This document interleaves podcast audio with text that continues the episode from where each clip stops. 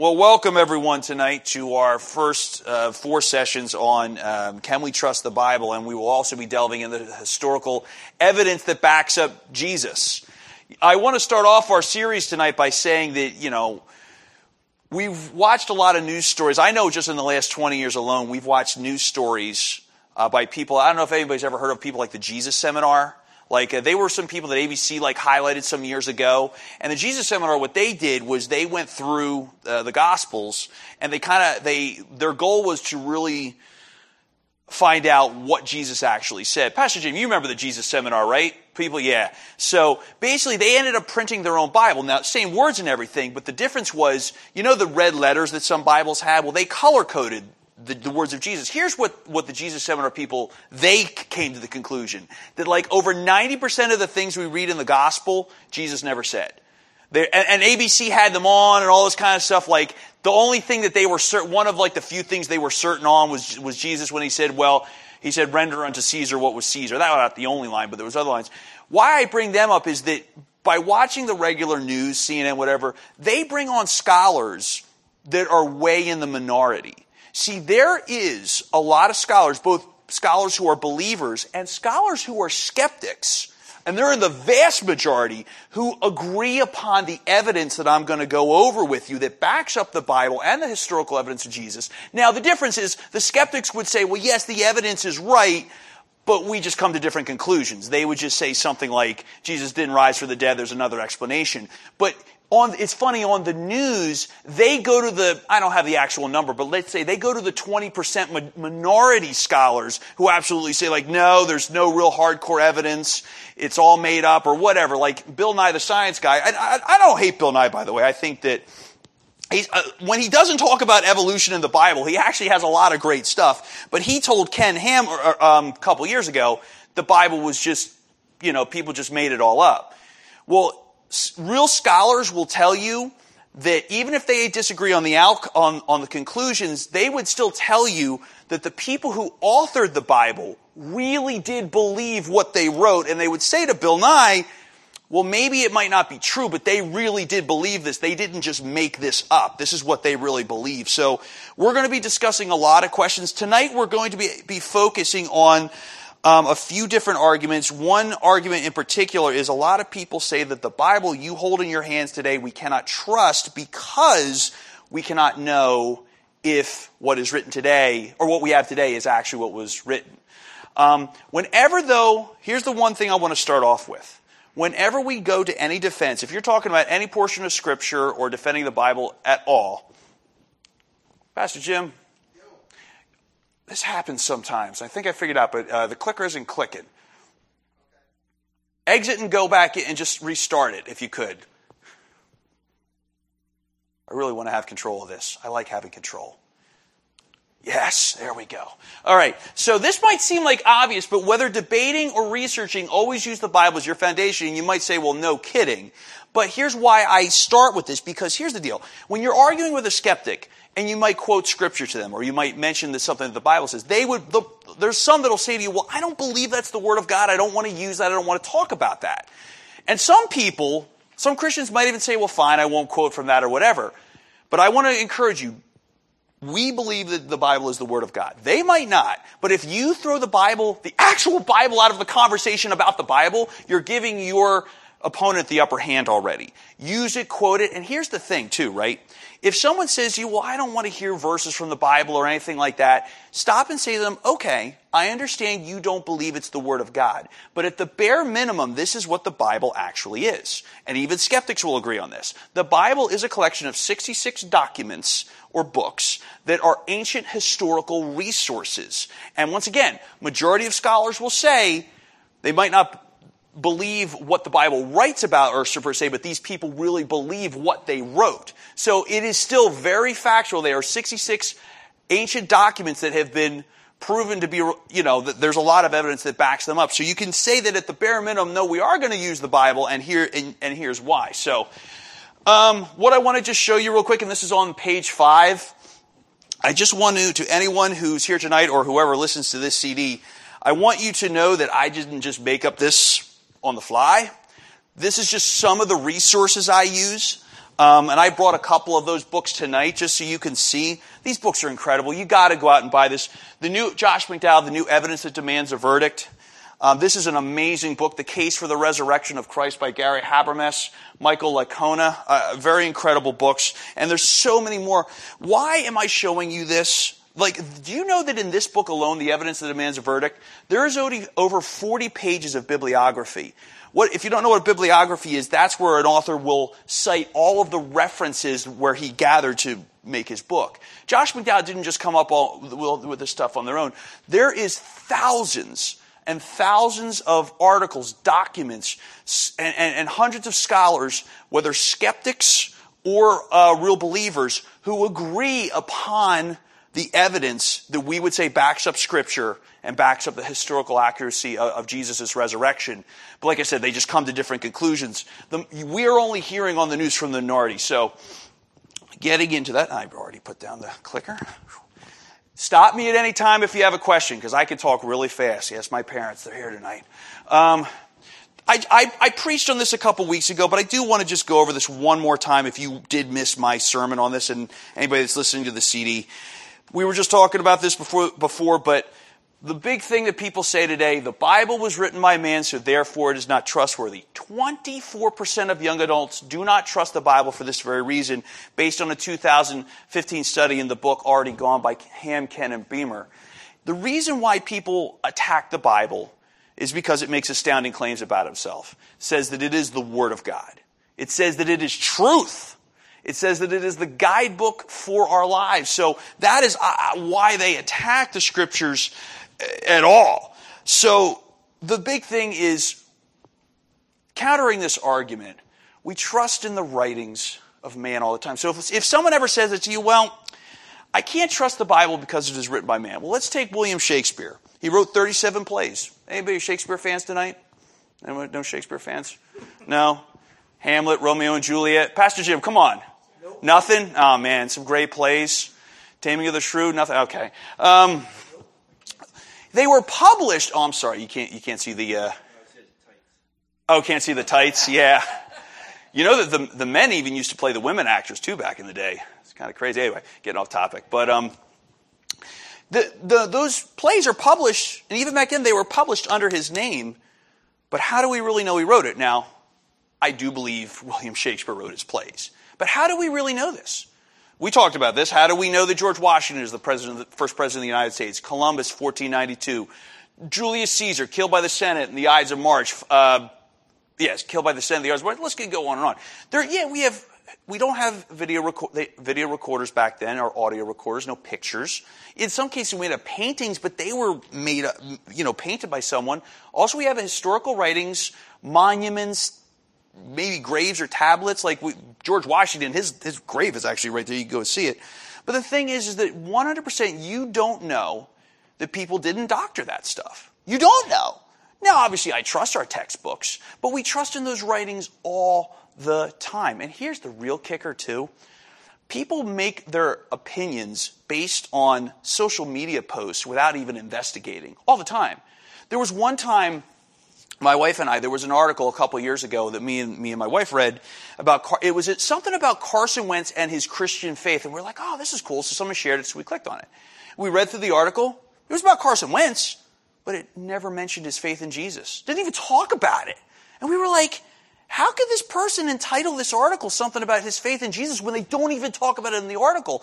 And and people have sent me things sometimes, and they'll send me either a video that's entitled something, and I'll re- watch and I'll, be, I'll type them back. I'm like, did you even watch the video? It's not even a, really what the video is saying it's about. So my, po- my point is, is that we trust in the writings of, all, of man all the time. So when people say, I don't trust the Bible because it was written by man, they're really being hypocritical. They don't want to trust it because at the end of the day, in Romans 1, and I'm going to use the Bible right here? Romans 1 clearly says that we all know that there's something more out there. All of us know there's something more out there, but we suppress it.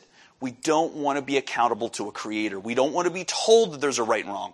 Mankind agrees like the big stuff, like genocide or murder or rape. When we get down to the little things, like other debatable stuff, everything is subjective. We don't want someone to tell us that there's a right and wrong, so we attack Scripture based on that. Now, the Bible, oh yeah, trust personal opinions on social media. But yes, was the Bible written by man? Of course it was. 40 different men over a period of 1500 years. Now, the book, some scholars say that the book of Job could have been written as early as 2000, but there's a lot of debate on that. But for, in generally what we know, the book of Moses was written around 1400 to 1450 BC. That's the first five books of the Bible. And the last books, were, which were Revelation, John, and the letters of John, were written around 90 AD. So a period of about 1500 years. But the thing is, is that it holds together. It holds together despite being written by so many different people over that time. And remember, people didn't have access to the internet back then. Yes, there were copies of the scriptures, but we're talking about people, some of them were kings, some of them were peasants, some of them were fishermen, all different walks of life. Even in the, uh, and I'm going to use the Bible again, in the book of Acts, the religious leaders were astounded by the apostles because they weren't learned men, and yet they spoke with elegance. They spoke, and, and the things that they knew, and they're like, how do these men know this stuff? These aren't learned men. But anyway, the point is, is they, they, these people could not have gotten together to collaborate this kind of stuff. Yet we do see the Bible right, like reading as one book. And Pastor Jim, you love this example. I just got to use it. Star Wars. Now, if you haven't watched the movies, that's okay because I'll just tell you right now why I'm using this example. The first six movies were generally written by George were written by George Lucas um, the, the, original trilogy in the 70s and 80s, and the new trilogy in the 90s and, and uh, 2000s. When you watch episodes 1 through 6, major plot holes, major contradictions, all that kind of stuff, and this was written by one guy over a period of 30 years. And I'm not saying that that always happens, but it's funny, but that, that something, there's, why, how could one guy who wrote the thing not get it right? And that was written by one dude over a period of 30 years, but you have six, 40 different authors, 1500 years, and it reads as one book. So that doesn't, listen, does that 100% prove it's the Word of God? No, but it definitely has to be a check mark in that direction. People, I, remember someone saying to me one time, well, that doesn't prove it's not the Word of God. Maybe, maybe not 100%, but you gotta admit that's pretty fascinating, especially for the ancient world. Um, now, the big thing that people really want to know, because this is always debated, some people will literally tell you that the Bible was formed, um, whoa, the Bible was formed like all at once, people made it up, blah, blah, blah.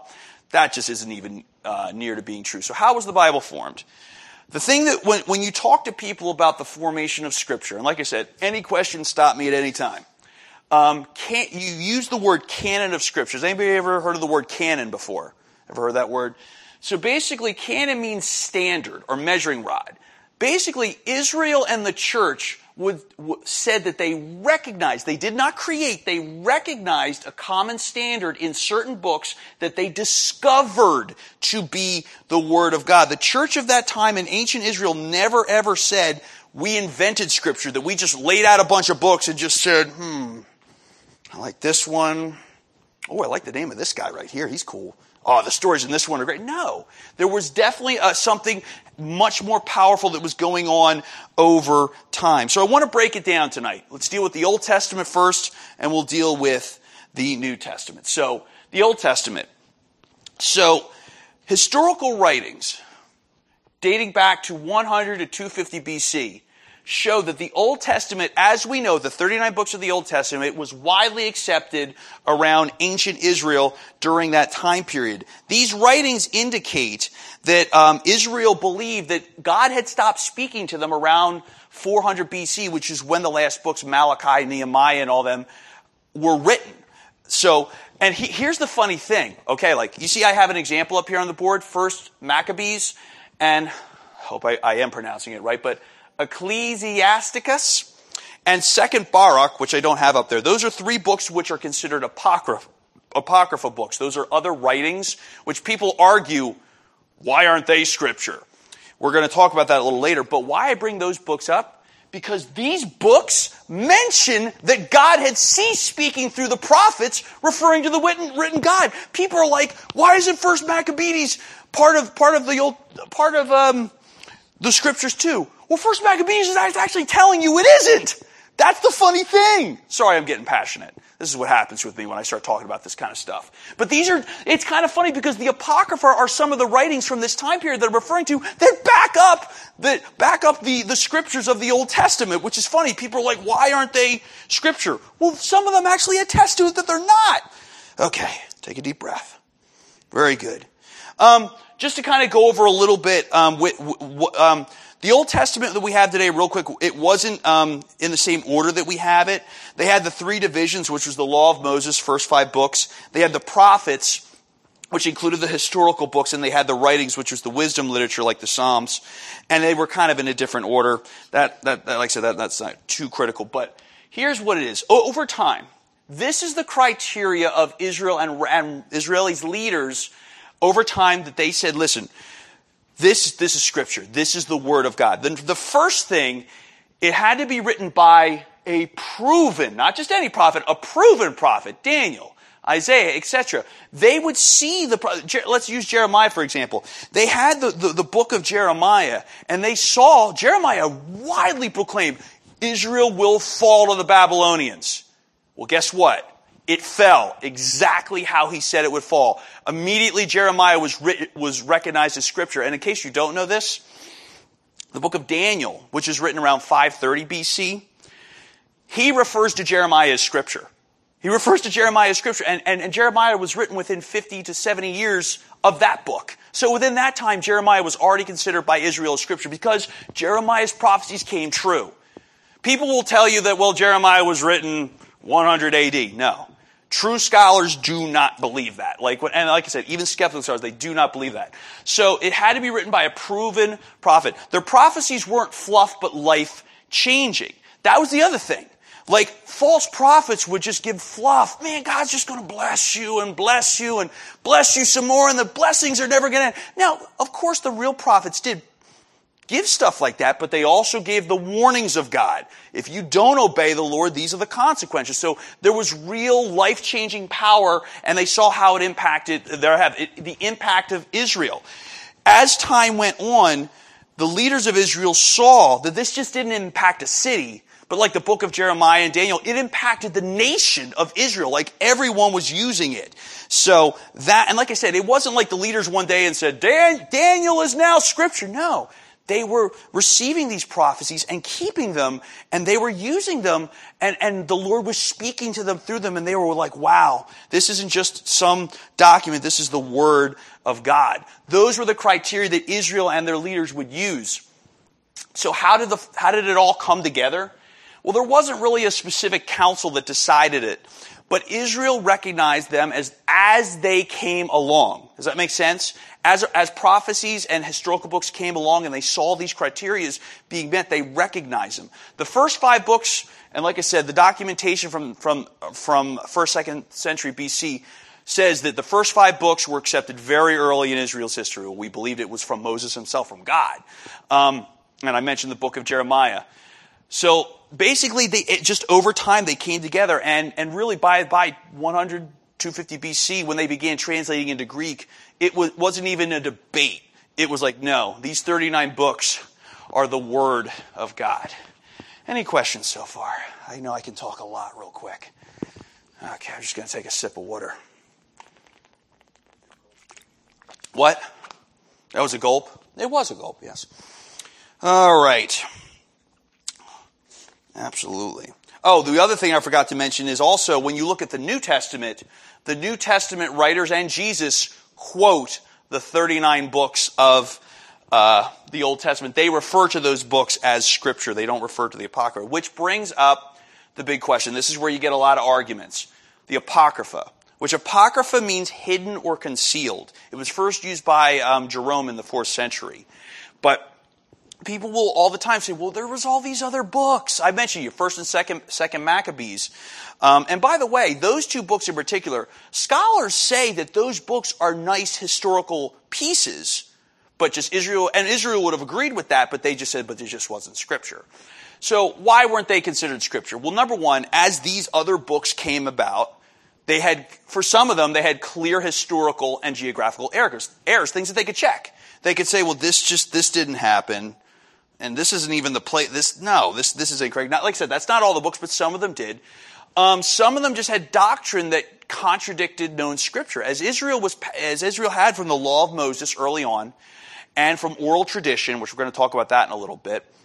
They just had weird other doctrines that clearly contradicted uh, scripture. I, I I would have to look into this. I hate saying these things without looking into it, but I've actually heard that the Catholic um, doctrine of purgatory actually comes from the Old Testament Apocrypha books. I, have heard that, and, I, and like I said, I'm not going to say that that's definite. I should actually look into that, but I've heard that kind of stuff.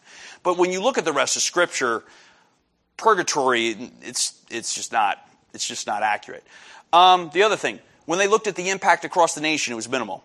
Maybe a, a synagogue here used it, or maybe, a, but it wasn't a, radical across the nation. Uh, number four, I kind of mentioned this already, but they had radical stories that just couldn't be verified, fluff. And once again, I mentioned that the New Testament and other ancient Jewish sources around 100 to 100 BC to 100 AD, the writers don't quote for them. Has anybody ever heard of Josephus? He was a, he was a very famous ancient Jewish historian from the first century.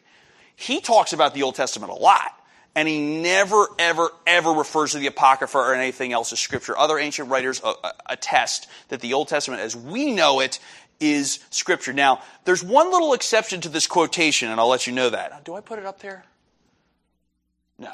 So there's one little exception. In the book of Jude, Jude quotes from First Enoch. And I actually have the, the quote right here. Let's read it to you real quick. Um, so people kind of, so argument, people who, who argue this will, will, will quote this. First, uh, first, uh, Jude says, Enoch, the seventh from Adam, prophesied about these men. See, the Lord is coming with thousands upon thousands of his holy ones to judge everyone and to convict all the ungodly of all the ungodly acts they have done. So, people, so some people say, aha, there we go. We've got it. Jude quotes from Enoch, so it's got to be scripture. Okay. There's a few things to consider. The book of Enoch, or that quote actually, when you go into the ancient writings, Jewish writings, in the oral tradition, it is believed that uh, Enoch, if you don't know who that is, from Genesis chapter four or five, he uh, is he was a righteous man who walked with God, and it's actually said he didn't die. He lived about 300 years, and the Bible just says then he was no more because God took him. But not like he died. It was like, no, he just took him to heaven right away. A lot of people believe Enoch and Elijah, who also didn't die, will come back in the end times. But um, people believe Enoch actually might have said this, and this writer, whoever did, put that in there. But here's the thing the, the quote from that passage isn't inaccurate. God really is going to come and judge the world and the ungodly. And here's the other thing the scriptures twice quote from other sources that are not scripture. Paul does it twice. In the book of Titus, Paul quotes from a Cretan prophet, or not, I'm sorry, not a Cretan prophet, a, a Cretan poet talking about his own people. And on Mars Hill in Acts chapter 17, um, Paul quotes from a Greek poet about, uh, about God, that, that, talks about God. But nowhere does Paul say that these poets are, you know, are prophets or scripture or anything like that. And the other thing to consider is not everything in the Apocrypha books is inaccurate. So, okay, Jude quotes this thing of Enoch, but, the, but really, there's, not, there's no evidence to support anywhere from ancient Israel that they believed Enoch was, was scripture. So, so getting to, is the Old Testament reliable? Can we know what is written today, uh, what we have today is written back then? So, we have over 1,000 Hebrew and Aramaic manuscripts and fragments that are divided into two classes. And why I'm focusing on those languages, that's what the Old Testament was originally written in Hebrew and Aramaic. Um, the first class, we have a bunch of, uh, and this is the majority, like 800 uh, books fragments. They're dated 895 AD to 1005 AD. So they are much further removed from when the originals are written. And a long time people attacked the Old Testament saying, because the last books of the Old Testament were written around 400, and the first books were written like 1450. So it's like you're talking like a really long distance. So people were like, don't know if we can rely upon it until 1947. God and His providence. God is awesome. In 1947, a shepherd around the Dead Sea was looking for his sheep and was throwing rocks into a cave and heard shattering of pottery. He's like, what in the world? Goes into this cave, dozens upon dozens of huge jars filled with ancient literature, including, oh, you guessed it, either a, there is either a, a fragment or full book of every Old Testament book except the book of Esther. 223 fragments or full copies of books from every Old Testament book except Esther. These fragments are dated between the second and third century BC, much closer to the writing of the Old Testament, a thousand year plus difference. Now, this is the cool one, and we saw this in the Museum of the Bible, which I really recommend you get to. The Dead Sea Isaiah scroll. Scroll. Isaiah, if you don't know, is like the second largest book in the Bible, the Psalm being the first. They found a full copy of it. So this is, and they dated it, it's dated around 100 to 200 BC. So they, the, the copy of Isaiah they had was from 980, so easily a thousand year difference. Very, very big. So they laid the copies side by side, went over everything. The result? 95% compatibility. Now, someone might say, like, well, wait a minute, there's 5% difference. Well, yeah, there is. The 5% difference is spelling errors, slips of the pen. The only addition or subtraction, only one, was the word light was added in one sentence, but it did not mean, it did not change the meaning of the sentence or the paragraph. Not a bit.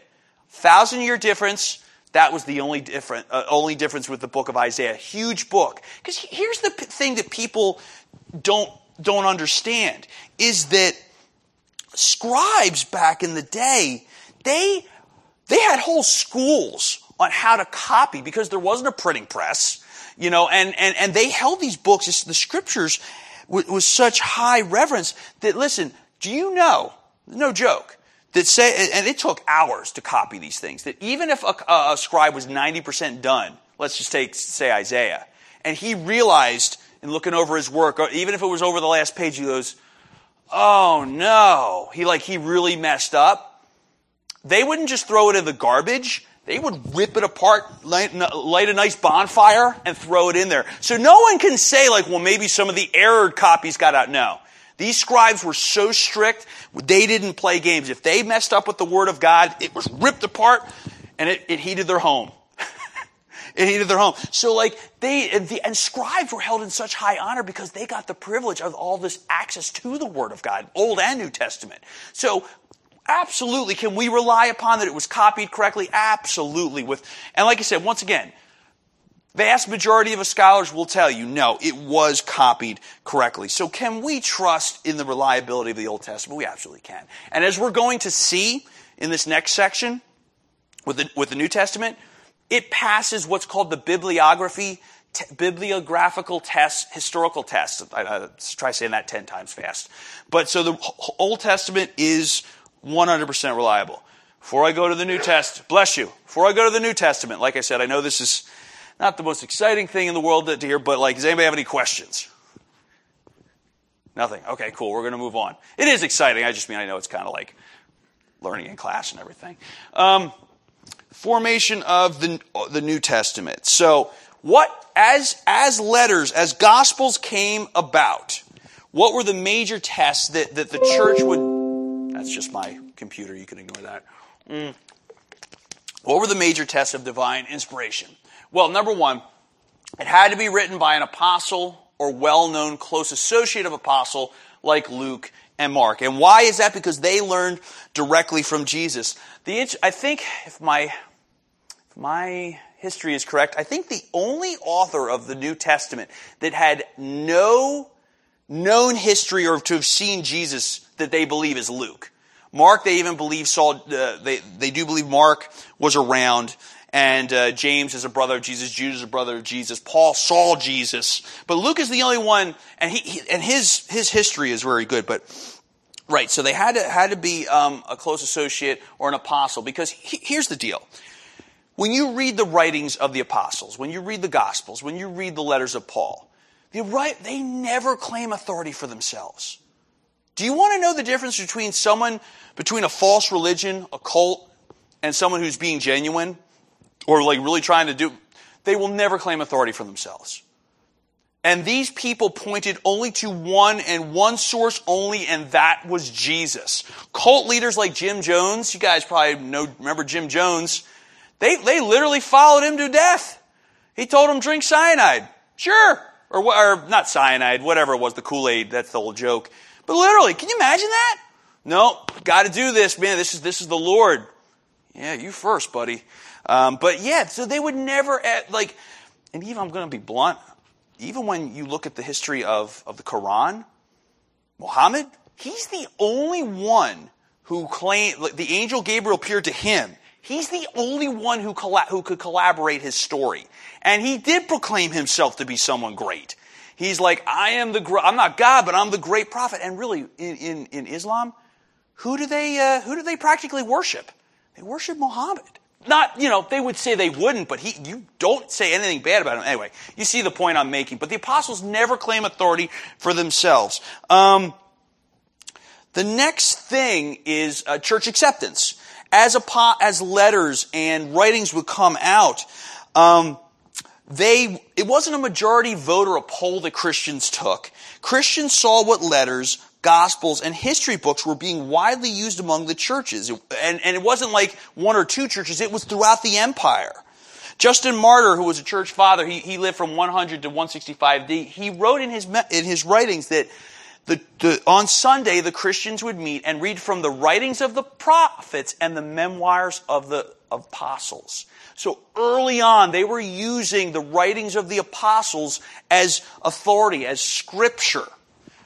This wasn't something that was just developed later. Prophetic. They saw that these letters and books had great impact on not just one or two people, but the, like the churches throughout the empire. They were life changing power in the same way that Israel was looking at um, the, was looking for looking at the books as well. It's remarkable if you really think about it, though. Think about this for a second. Once again, 2,000 years ago, they didn't have the internet. It took forever if you wrote a letter. It took forever for a letter to get somewhere. They didn't have a UPS or whatever back then. It's remarkable that as churches first received the Gospels and letters, that they were all being impacted the same way. Think about that for a second. That, you know, a church would get a letter, a copy or whatever, and they would read it and they, it would just speak to them. And, and then another church from Egypt would get it, and then another church from Rome, and it would, think about that for a second. That's not a coincidence. You know what I mean? You might, you, maybe you could see if it was only one section of the empire, but all these 27 books, they were, they were distributed and all had the life-changing impact on people. That's not a coincidence. The fourth thing, and this is the fourth and final step. The letters and gospels match the mission of God from the oral tradition that they had received. Listen, when churches were founded, the message of Jesus was preached hard.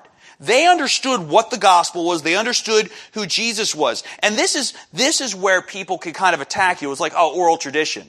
You ever, do you ever play that game? I'm sure we, we all did.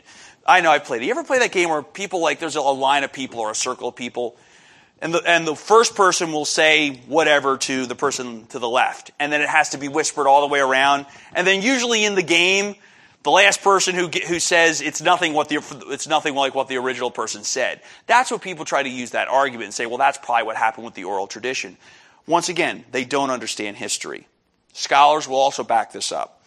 Oral tradition was more valuable and precise than it was today. Elders in towns, in, in, families, in communities would literally train the young ones as they were growing up how to pass down history because it was all they had.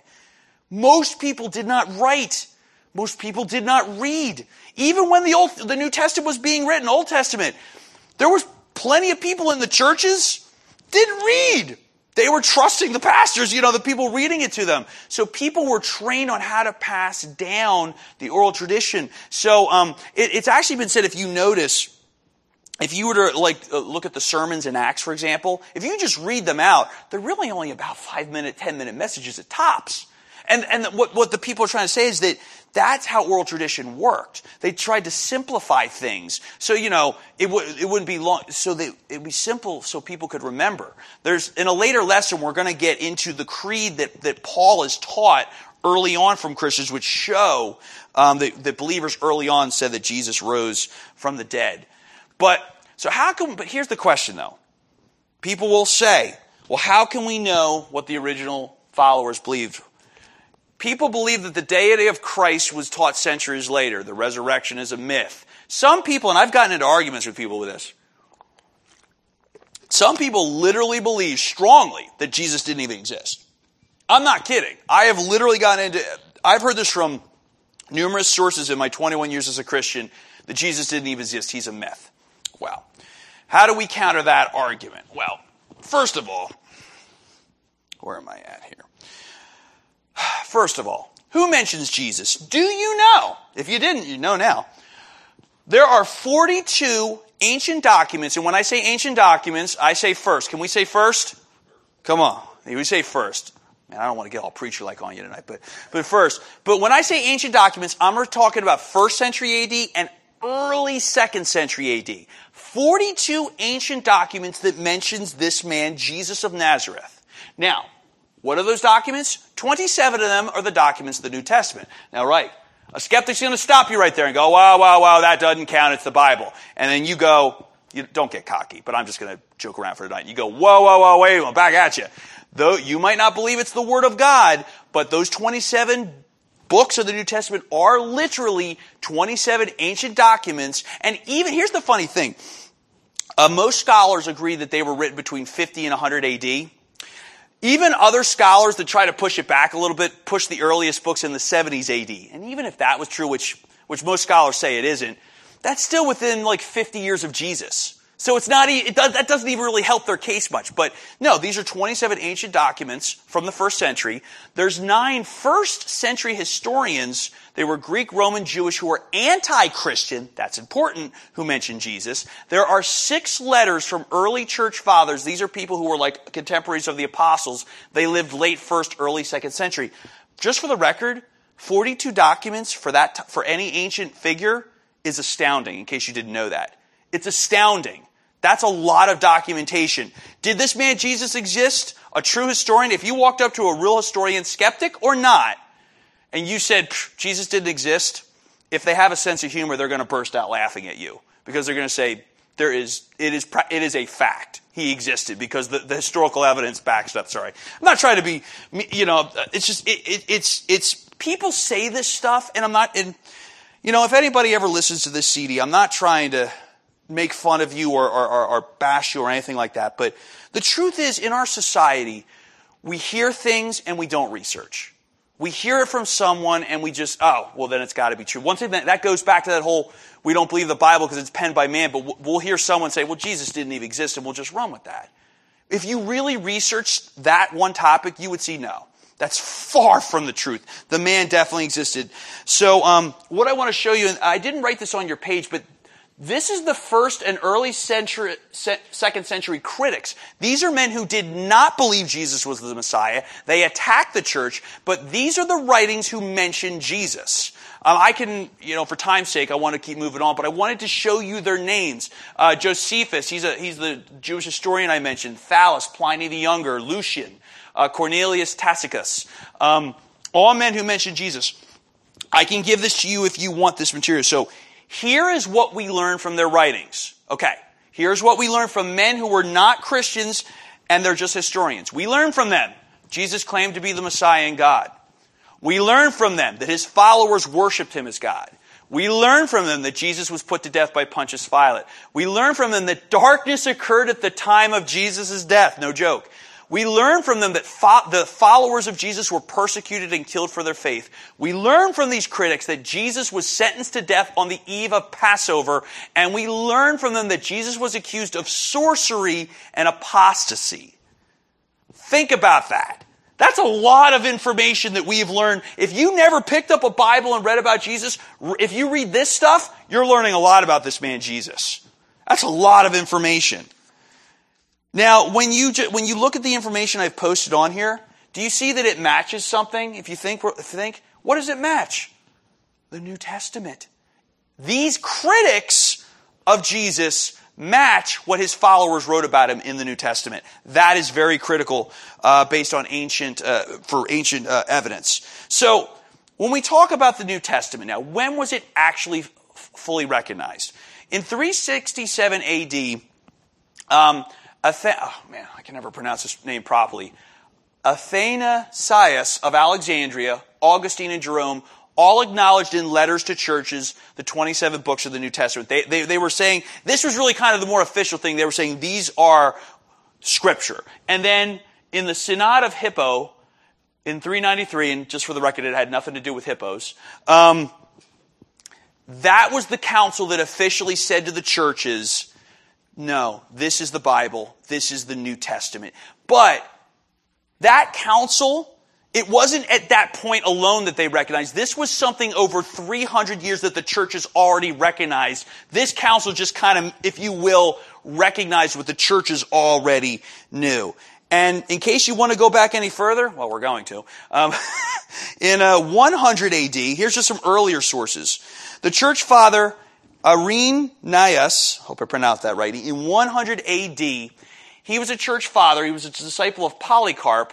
Polycarp was a disciple of John uh, the Apostle. He wrote um, a book called Against Heresies. In that book in, one, in 100 AD, 180 AD, he wrote that the four Gospels were already recognized as Scripture by the churches, including all of Paul's letter, including, including Acts, 1 Peter, 1 John, and Revelation, that these books, that's only 22, but that's, that's a lot. He was saying that as far as he knew, these books were being recognized. That's 150 years right after Christ, and that's, that's within 100 years, 100, 100, 120 years within the writing of the New Testament. Um, a quote from the church father Ignatius. I think I got that right. In his personal, he lived 50 to 115 AD.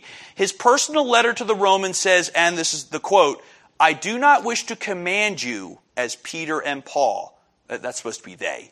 They were apostles. This man, writing in late first century, his letter, he's like, just so you know, my letter to you guys, don't take it as like the authoritative stuff. He was recognizing Paul and Peter's letters as authoritative. Interesting. This guy could have claimed it, you know, but he doesn't. He was actually saying, no, Paul and Peter, they're the guys you really want to listen to. Christians weren't all trying to come up with letters that could be passed as scripture. Um, here's where we get into the Apocrypha for the New Testament. Why were these books not included?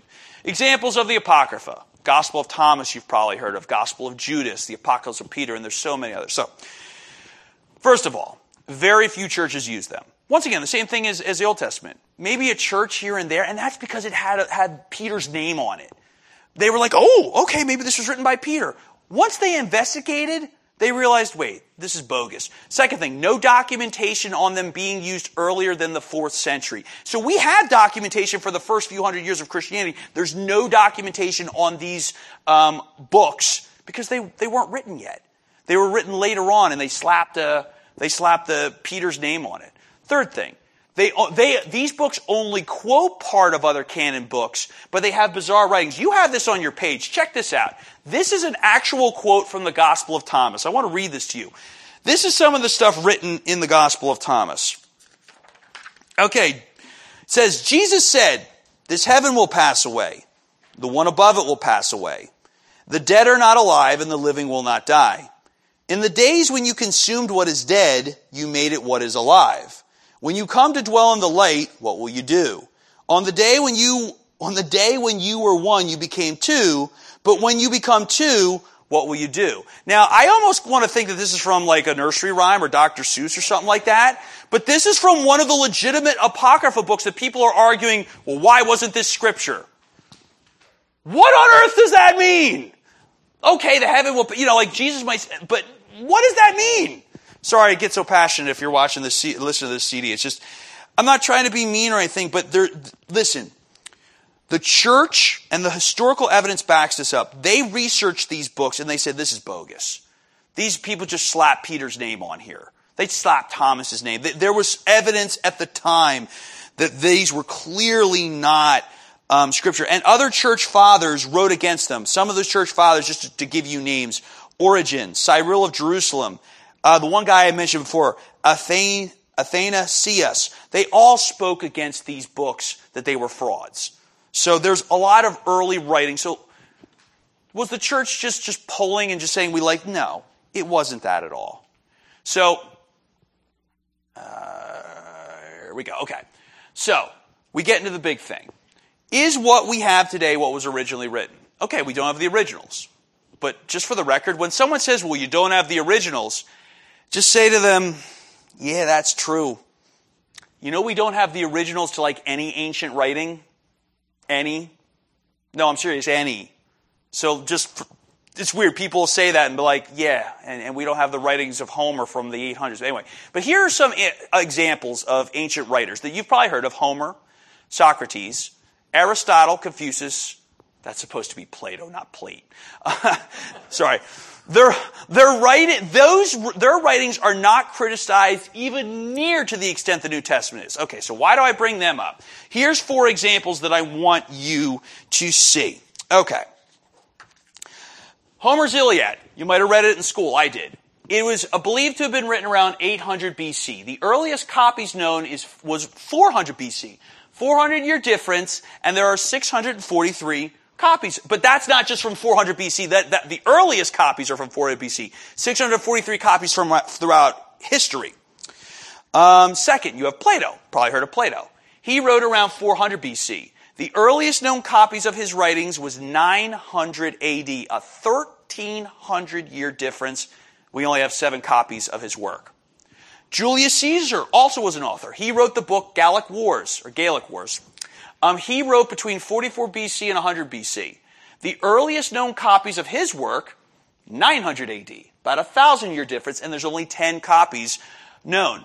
Uh, an author by, an ancient author by the name of Pliny Secundus, he wrote a book called Natural History between 61 and 113 AD.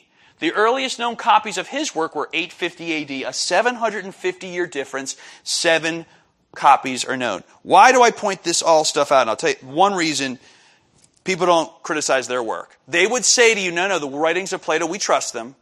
Julius Caesar stuff, yeah, no, we're, we're confident. We're confident. The New Testament, though, we're not sure. So, how many copies of Greek New Testament do we have and how early are there? Greek, by the way, was the original language it was written. Well, the earliest known fragment of the New Testament in general is a small fragment of five verses from John chapter 18. It is dated between 110 and 130 AD. That gospel is believed to have been written between 90 and 100 AD. This fragment is within 20 to 40 years of its writing.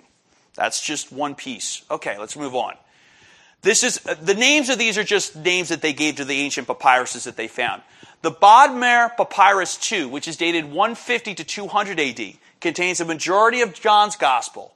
It has copies of Jude and 1st and 2nd Peter, written within 60 to 100 years of the writings of those letters. Um, we have complete copies of Luke and John's Gospel, dated 175 to 225 AD. That's 110 to 160 years of, of, of the writing of those Gospels. I think you guys can see where we're going. Whoop. Ah. The Chester Beatty Papyri, dated 200 AD. Look at this. All four Gospels and Acts. All of Paul's letters, the book of Revelations, within 150 years of their writings. And just this year, this is really cool, released in the summer, there was a fragment of the Gospel of John discovered in 2011, and it's dated 150 to 250 AD. Very cool. John is believed, Mark is believed to have been the first Gospel written. They believe it was probably written in the 50s or 60s. So that's about a 100 to 200 year difference between the writing of it. So here's some facts for you. There's approximately 109 books or fragments dated between the second and fourth centuries, and there's many more copies dated between the fourth and 15th century. There's about 5,547 of those. And just for the record, Latin copies, starting in the fourth century to 16th century, 11,000 copies. But that 109 books and fragments that we have from the first 300 years of Christianity, that's huge. Because you saw the copies I had of the other authors. Some of them were like seven, ten. Yeah, Homer's Iliad is a very unique thing. The 643 copies. That's the besides the Old Testament. That's like number two. But 109 early fragmented books between those three centuries. That is key. And you and listen, there is more examples of ancient historical writings that we have that show you that the difference in years is is crazy. Here's something. Did I, did I put this up here? No, I didn't. But here's something I want to list to you. So, uh, in 160 AD, they found um, a, what's called a gospel harmony by a Christian father, a church father named Tatian. And he was an Assyrian Christian. His book is called the Diatessaron, Harmony of the Four Gospels. This is kind of cool. He, this guy wrote what is, to, what is known to be the first person to take all four Gospels and make them one book. So they kind, you know, some people have done that. But like, he was using the four gospels. He wasn't using any other source, but he was showing that like, he, he revered these books as scripture. And that's pretty cool. Whew, sorry. Where was I? Cool.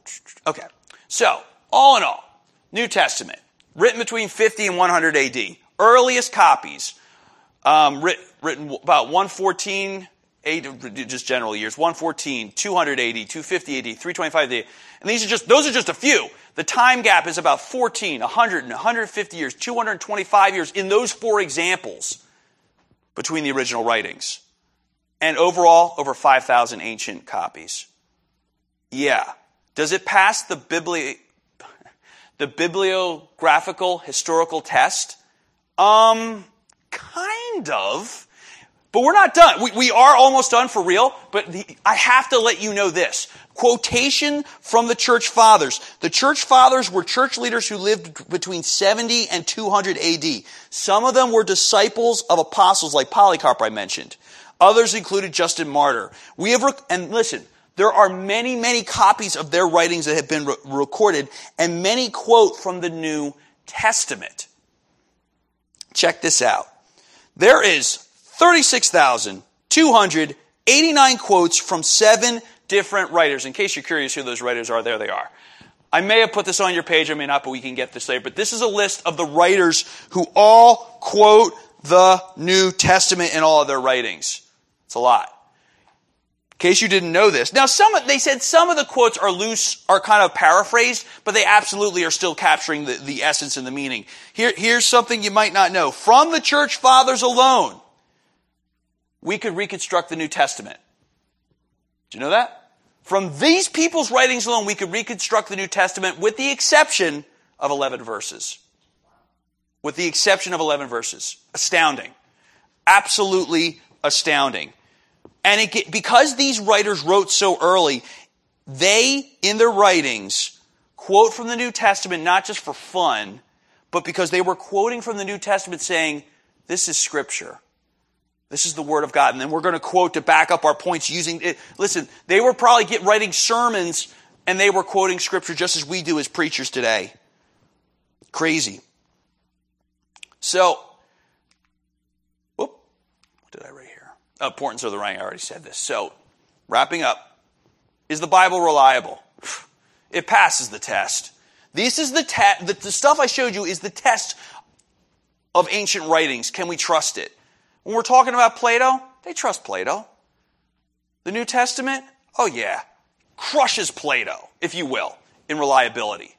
There's more evidence than most ancient literature for the reliability of the Bible. Even if you dis, whether you agree or disagree with what the Bible says, you can absolutely be confident of this, that what we read today is what was written.